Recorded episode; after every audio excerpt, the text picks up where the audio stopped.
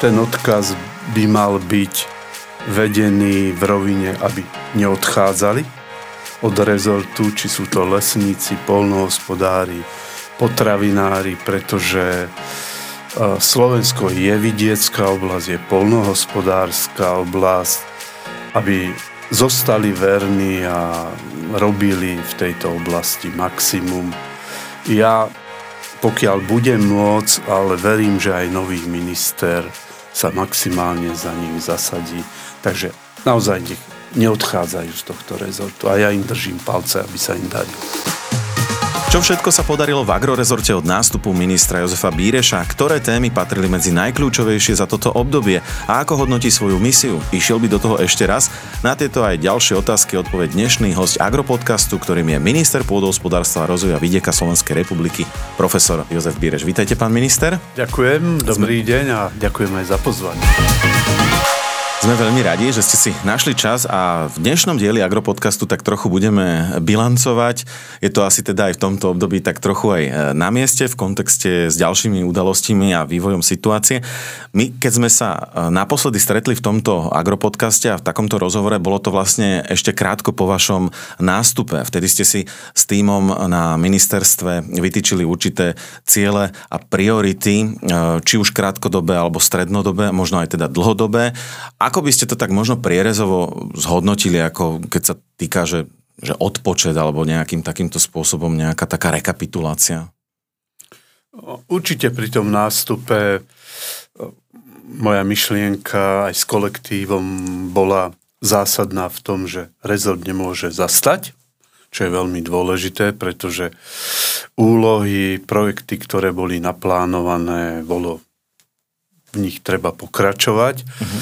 a potom bolo samotné programové vyhlásenie vlády, kde znovu s kolektívom na ministerstve sme vytýčili uh, úlohy, ktoré treba krátkodobo, respektíve strednodobo naozaj riešiť. Tie dlhodobé vzhľadom na uh, úradnícku vládu, jej pôsobenie boli len tak okrajovo pomenované mňa myslím si, že aj spolupracovníkov, ale aj polnohospodárov a potravinárov veľmi potešilo, že prvá návšteva premiéra smerovala teda na náš rezort, čo je, myslím si, po dlhej dobe veľkým ocenením a uznaním práce polnohospodárov a potravinárov.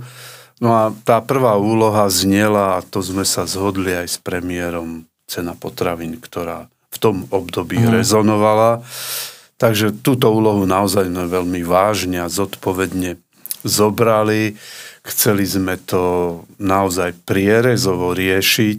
To znamená všetky ministerstva, ktoré majú do tejto oblasti čo hovoriť, či sú to či je to financí, či je to sociálnej, teda sociálnych vecí, hospodárstva, ale takisto aj stavovské organizácie, komory, obchod, výrobcovia potravín. E, čiže týchto všetkých sme sa snažili do tejto diskusie zapojiť, aby naozaj ten materiál, ktorý v tom období mal riešiť ceny potravín, veľmi hlboko a objektívne zhodnotil, čo sa v tejto oblasti dá urobiť tento materiál sme aj spracovali, e, dokonca sme ho dali na vládu, na rokovanie vlády, vzhľadom na to, že tam už bol len návrh, ako teda tie zraniteľné skupiny e,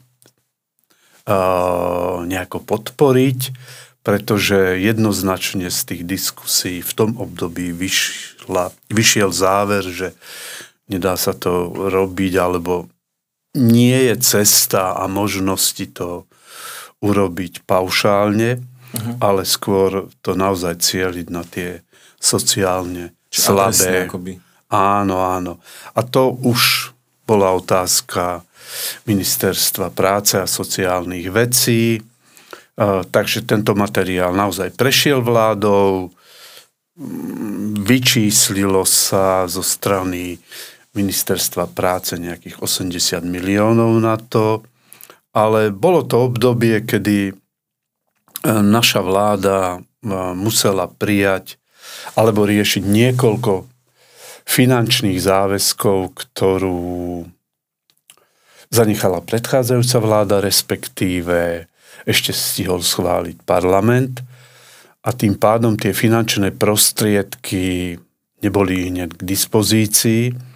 Takže k tomu kroku uh, súčasná vláda nepristúpila, ale brala do úvahy iné sociálne podpory, ktoré v tom čase Ministerstvo práce a sociálnych vecí riešilo, respektíve vláda brala do ohľadu aj otázku iných riešení, to znamená úľavy odvodov, ktoré už boli schválené, ale na záver bol aj ten, že riešiť v tom krátkom období stropovanie cien alebo riešiť DPH už pre našu vládu nie je aktuálne.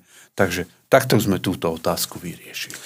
Vy ste v rámci tých e, strednodobých plánov, alebo teda taký ten stredno, strednodobý horizont, e, mali vytýčené riešenie aj tzv. rizikového fondu, po ktorom e, agropotravinárska komunita, zvlášť teda naši poľnohospodári a chovatelia a pestovatelia dlho, dlho volajú. A tam tento materiál vlastne je v akej fáze napríklad, čo sa týka prípravy rizikového fondu? O, ten rizikový fond naozaj sa možno 10-12 rokov dozadu rieši a mm, pod mojim vedením sme sa vrátili k tomuto materiálu znovu. E, rozšírili sme ho o,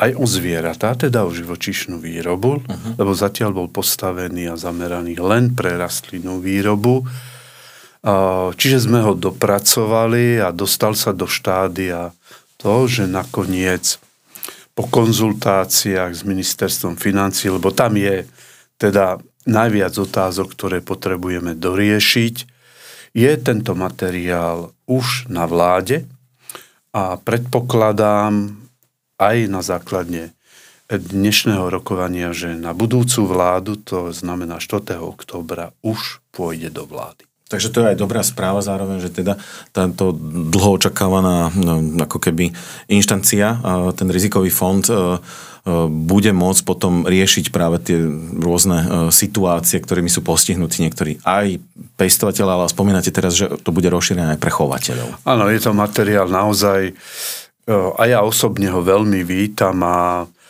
nám poviem, že nielen po pre polnohospodárov a potravinárov chýbal, ale chýba aj pre odborníkov, pretože takto sa zavezuje či ten pestovateľ alebo e, chovateľ zvierat prispievať do nejakého fondu a potom sa možno aj iná správa ohľadom ochrany zvierat, e, čo ja viem, pestovania plodín a tak ďalej, pretože mm-hmm. tým pádom, že prispieva, tak sa tomu, k tomu stavia zodpovednejšie. A na druhej strane má istoty, že keď, nedaj Bože, dôjde k nejakej klimatickej katastrofe alebo nejakým závažným ochoreniam, že má nejakú záruku, že bude odškodnený. Ja na to aj nadviažem presne, ako ste spomínali, eh, či už tie klimatické katastrofy, ale aj teda v dôsledku klimatických zmien z roka na rok čelíme čoraz eh, častejšiemu suchu, čo teda trápi zvlášť tých pestovateľov a samozrejme aj eh, chovateľov. A jednou z tých vašich priorít alebo takých tých cieľov bolo efektívne nastaviť manažment zachytávania a zadržiavania vlastne vodu v krajine a tým pádom vytvoriť ako si aj tú vodnú a uhlíkovú banku to z hľadiska naplnenia je asi taký dlhodobejší cieľ a bude to aj v budúcnosti si musieť osvojiť ďalší a ďalší možno minister. Áno, je to naozaj veľmi dôležitá, vážna otázka. Ehm, či je to voda alebo pôda, treba sa s tým zaoberať. Budúce polnohospodárstvo bude čím ďalej ekologickejšie, ale na druhej strane nemôže byť až tak závislé práve od týchto, uh, ja ich nazvem katastrof klimatických, či to je sucho, či sú to povodne, ale aj starostlivosť o pôdu. My sme mali na poslednej rade ministrov uh, v Bruseli uh, prvý nástrel smernice, ktorá má riešiť otázku pôdy, jej monitorovania, zdravotnej výkonnosti. Španielské predsedníctvo to predložilo, takže naozaj aj tá národná aktivita ide v súlade s požiadavkou e, Európskej komisie a členských štátov. Áno. V rámci ešte tých priorít a cieľov, alebo možno také nejakej mm, inventúry, ak by sa to dalo tak pomenovať, e, v rámci tých rezortných e, organizácií, tam bolo treba tiež niečo nutné vykonať, alebo tam to už išlo ako nejakým nastaveným režimom a fungovanie? Tam išlo na začiatku naozaj o dve inštitúcie, ktoré zohrávajú veľmi dôležitú úlohu v rámci rezortu, ale aj uh-huh. vo vzťahu k potravinárom, polnohospodárom, jednak Slovenský pozemkový fond. Uh-huh. A tam v tej prvej fáze bol pomenovaný alebo nový generálny riaditeľ. Zmenil sa manažment, pretože tam naozaj táto oblasť e, nebola nastavená tak, ako si taká inštitúcia vyžaduje, pretože narábanie s pôdou je veľmi senzitívna vec a tá musí fungovať na veľmi, nechcem povedať, že prísnych, ale transparentných a odborných princípoch. Takže toto bol prvý krok, e, dokonca e, počas výmeny manažmentu bol vykonaný hĺbkový audit, boli zistené aj vážne porušenia v systéme napríklad spisovej zápchy a mhm. podobne. Tento materiál takisto sa dostal aj na rokovanie vlády.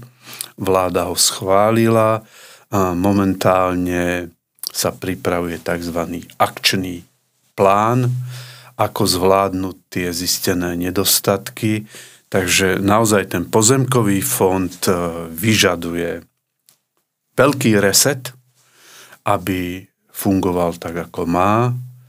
Druhou takou organizáciou je platobná agentúra. Tam tie procesy už boli ďalej, čiže skôr aj môj pohľad, aj pohľad kolegov aj z terénu bolo zjednodušenie procesov, teda proces digitalizácie, takisto otvorenej komunikácie. V tomto proces e, naozaj prebieha, stále je vylepšovanie a možno sa dostaneme aj e, k nejakému systému preplácania rôznych podpor a podobne, že už aj tá posledná podpora už bola len na systéme digitalizácie, čiže ten eh, žiadateľ už nemusel vykonávať všetky tie kroky prihlasovania, schváľovania a podobne. Vy ste už aj spomínali a vrátim sa k tomu asi najčastejšou témou skloňovanou vlastne v tom období teraz e, za posledný čas boli ceny potravín, ale aj bezpečnosť potravín a, to najmä v súvislosti s ukrajinským obilím. Sme v období, kedy vlastne Slovenská republika pristúpila k predlženiu e, zákazu dovozu agrokomodít e, z Ukrajiny, ale zároveň prišlo aj k schváleniu určitej kompenzácie pre pestovateľov obilia. Ako hodnotíte túto oblasť?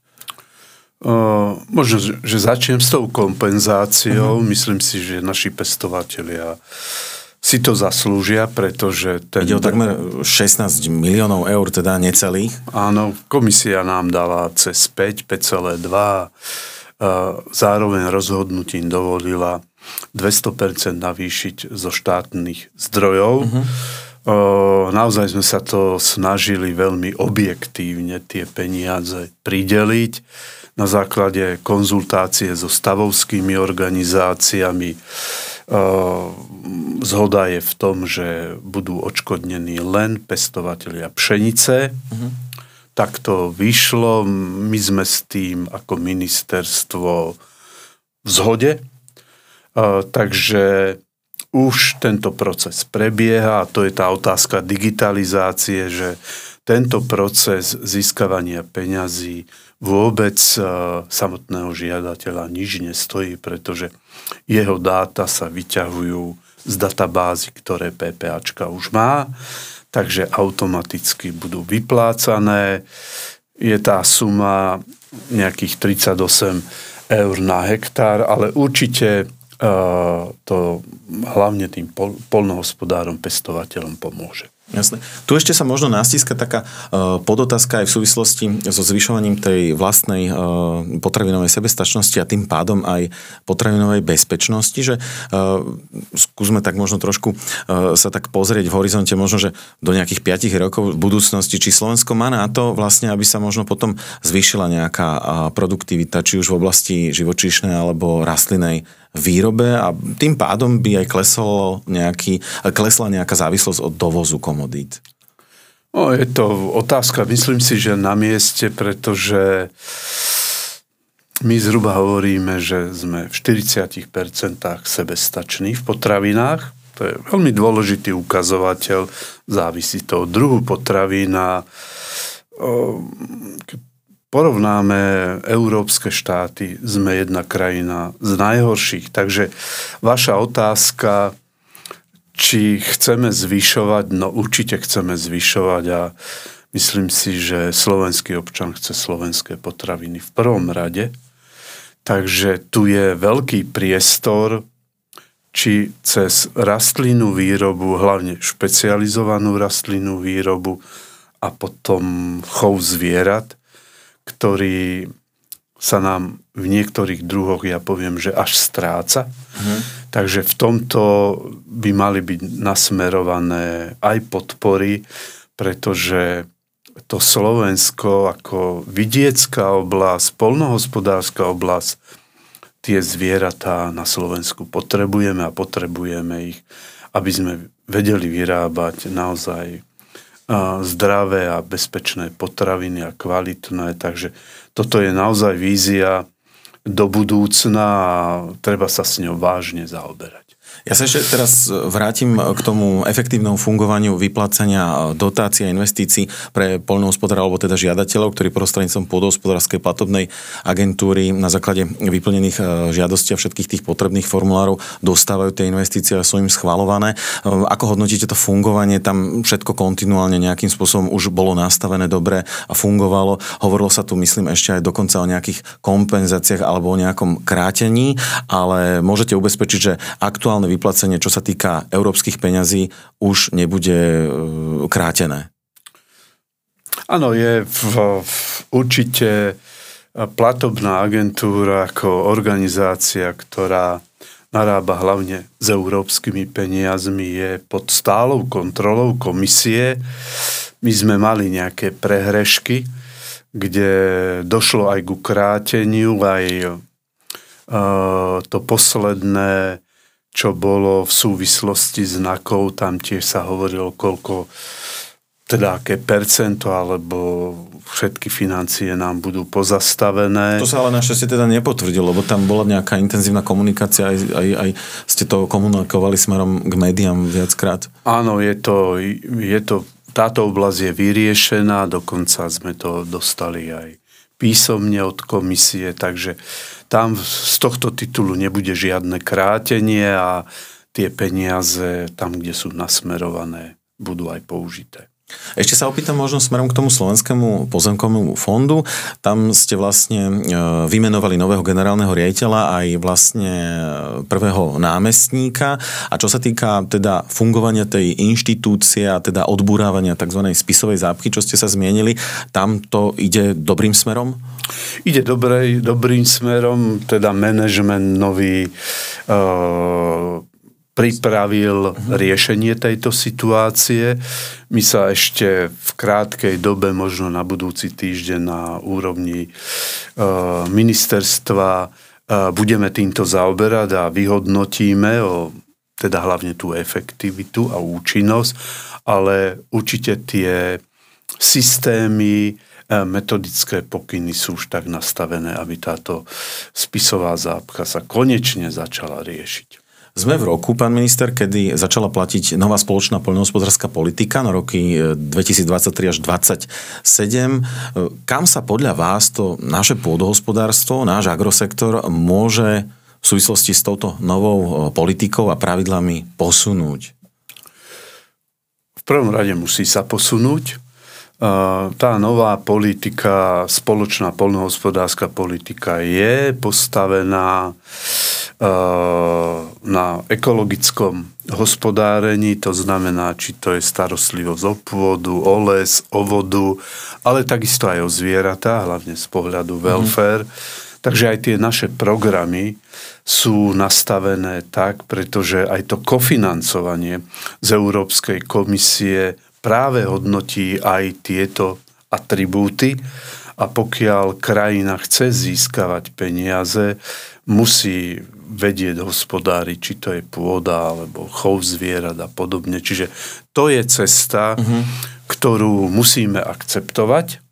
Samozrejme, tá legislatíva, aj európska, berie na vedomie a vytvára priestor aj tie špecifika jednotlivých krajín a my ich takisto za Slovensko budeme uplatňovať, pretože sme špecifická krajina, už len z hľadiska zemepisnej polohy, zdroj vody napríklad, postavenie lesov, chovu zviera, takže určite uh, máme všetky možnosti, aby sme naozaj tie programy nastavili tak, aby čo najviac podpor sme práve aj z komisie na túto oblasť získali. Čiže v čase teda, keď sa aj, aj skloňujú zvýšené nároky na ekologizáciu poľnohospodárstva alebo teda aj potravinárskej výroby, má Slovensko na to, aby možno sa opäť e, zvyšovala či už produkcia alebo, alebo stavy chovov a tak povediac, ako sme kedysi boli, e, sa hovorilo, že špajzov Československa, tak možno, ak sa to tak e, naozaj v dobrom bude vyvíjať, mohli byť možno aj špajzov Strednej Európy? Ja si myslím, že áno. Len poviem na počty zvierat, mm-hmm. zaťaženie na jeden hektár sme na konci. Mm-hmm. Čiže my máme také rezervy aj v oblasti zvyšovania počtu zvierat. Nie sme v takej polohe ako Holandsko, dánsky farmári, že musia znižovať. U nás vôbec toto nehrozí. Čiže my máme predpoklady riešiť a využívať túto situáciu. A to je to špecifikum.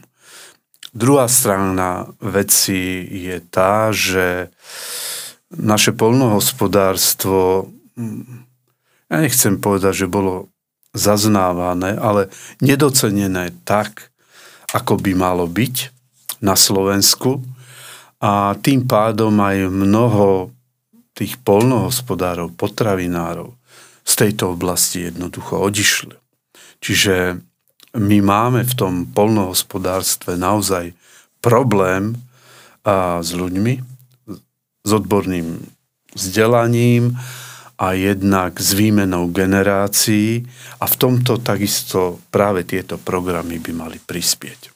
Ja sa vrátim k nedávnemu medzinárodnému veľtrhu Agrokomplex v Nitre, ktorý teda naozaj je takým sviatkom poľnohospodárov a potravinárov. E, vôbec historicky sa vám podarila jedna mimoriadná vec, kedy vaše pozvanie prijali všetci doterajší ministri pôdohospodárstva na jednu unikátnu, dá sa povedať, že až exkluzívnu diskusiu, aby zhodnotili ako svoje pôsobenie, tak aj možno výhľadovo, kam by sa slovenské pôdohospodárstvo malo uberať. E, dokon dokonca vznikol z tohto sedenia aj jeden zaujímavý dokument, tzv. doktrína. A v čase, keď nahrávame tento podcast, tak už je aj vládou prijatý e, tento dokument, tak skúste nám niečo k tomu povedať viac, možno aj ako hodnotíte toto stretnutie, že prišli všetci bývalí ministri, až teda na jedného, ktorý zo zdravotných dôvodov sa ospravedlnil a o tom niečo, keby ste naznačili aj k tomu dokumentu, ktorý vláda prijala.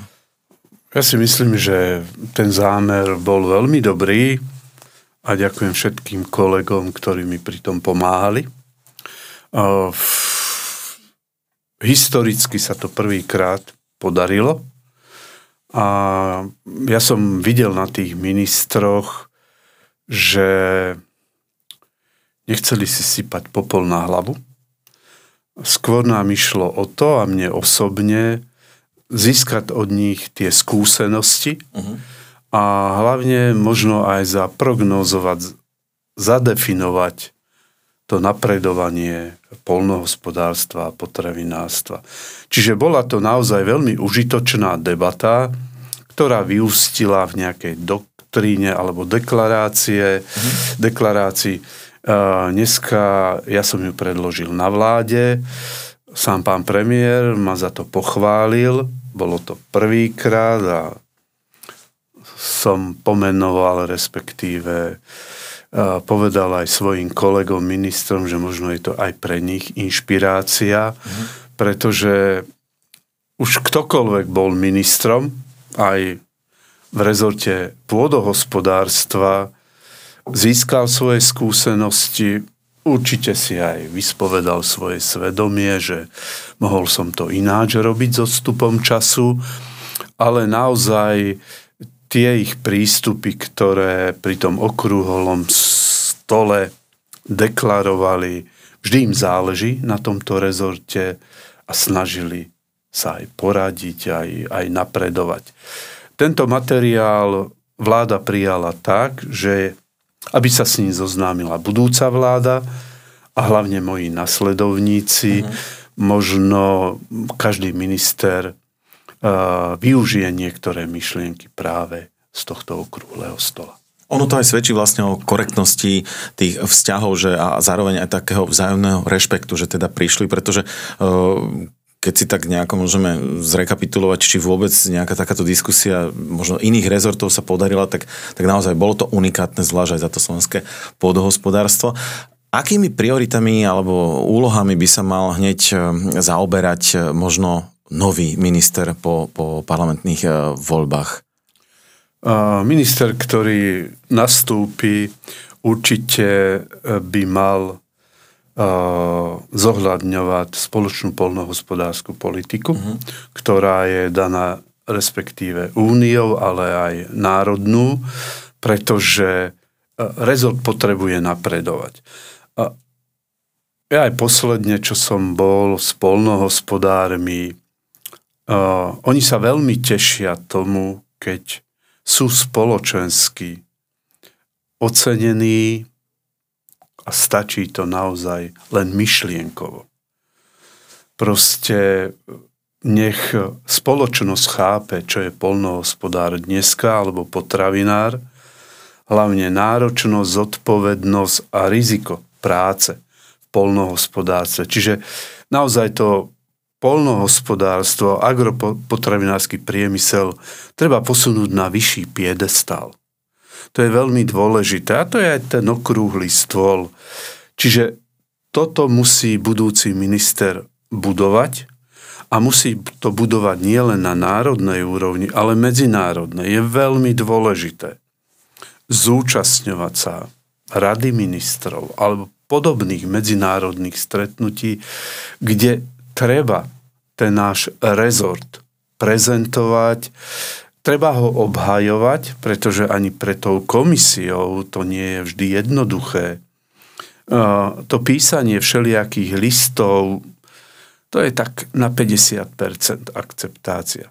Tie osobné styky, komunikácia, vysvetľovanie, to je veľmi dôležité. A to je dôležité aj na národnej úrovni a keď bude kreovaný aj výbor pre polnohospodárstvo a životné prostredie. Ja dúfam, že tam budú ľudia, ktorí vedia oceniť tento rezort a budú mu vedieť aj pomôcť. To je dôležité a to je, to je úloha budúceho ministra, ja to nazvem možno taká spoločenská a druhá vec, vybudovať si tým, momentálne tým, ktorý je v rezorte. Ja si myslím, že tam je kopec šikovných ľudí, už sú zabehnutí, sú odborne vyprofilovaní a tých ľudí treba skôr podporovať, nie robiť nejaké politické zmeny, lebo odborníkov do polnohospodárstva je v súčasnosti získať veľmi ťažké.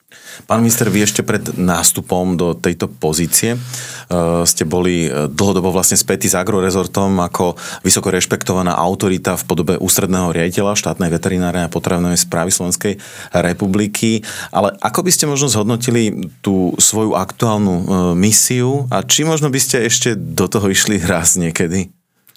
Pozrite sa, uh, ako som povedal na začiatku, ja som ten vlak nechcel rozbehnutý zastaviť uh-huh. v dobrých veciach, ktoré rezortu a, a Slovensku e, majú pomôcť, takže nebola tam žiadna prestávka, rezort napreduje, e, určite to zhodnotia iní, nie ja, ja sa nechcem hodnotiť, ale kolegovia, polnohospodári, potravinári, nech to zhodnotia, či za tú 5-mesačnú uh, misiu v tom rezorte bolo niečo urobené, aj pozitívne pre ten rezort, alebo nie.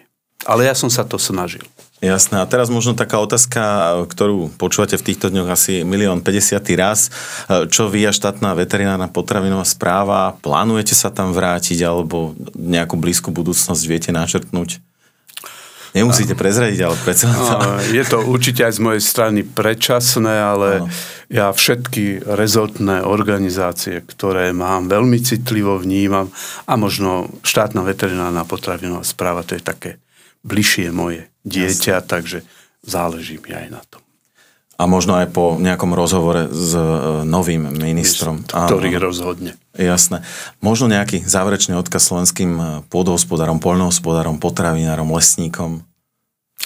A, možno ten odkaz by mal byť vedený v rovine, aby neodchádzali od rezortu, či sú to lesníci, polnohospodári, potravinári, pretože Slovensko je vidiecká oblasť, je polnohospodárska oblasť, aby zostali verní a robili v tejto oblasti maximum.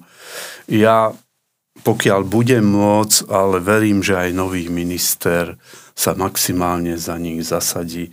Takže naozaj nech neodchádzajú z tohto rezortu a ja im držím palce, aby sa im darilo povedal na konci tohto agropodcastu minister pôdohospodárstva a rozvoja Vidieka Slovenskej republiky, pán profesor Jozef Bíreš. Pán profesor, ďakujeme veľmi pekne a ešte veľa, veľa síl predsa len na e, úspešné dovršenie tohto vášho mandátu alebo teda vašej misie v agrorezorte a možno aj inšpiráciou pre ostatných, aby sa obklopili takou či už trpezlivosťou, ale aj takoutou pokorou, ktorá z vás vždy ide a aj tá, tá, tá charizma. Takže ďakujeme veľmi pekne za vašu účasť v tomto agropodcaste a aj váš čas. Všetko dobré.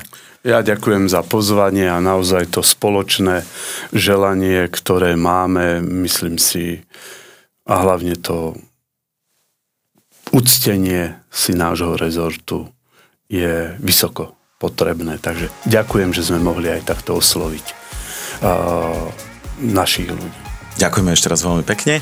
Agropodcast môžete sledovať a počúvať na všetkých najznámejších podcastových platformách. Agropodcast trendový doplnok súčasného pôdohospodára.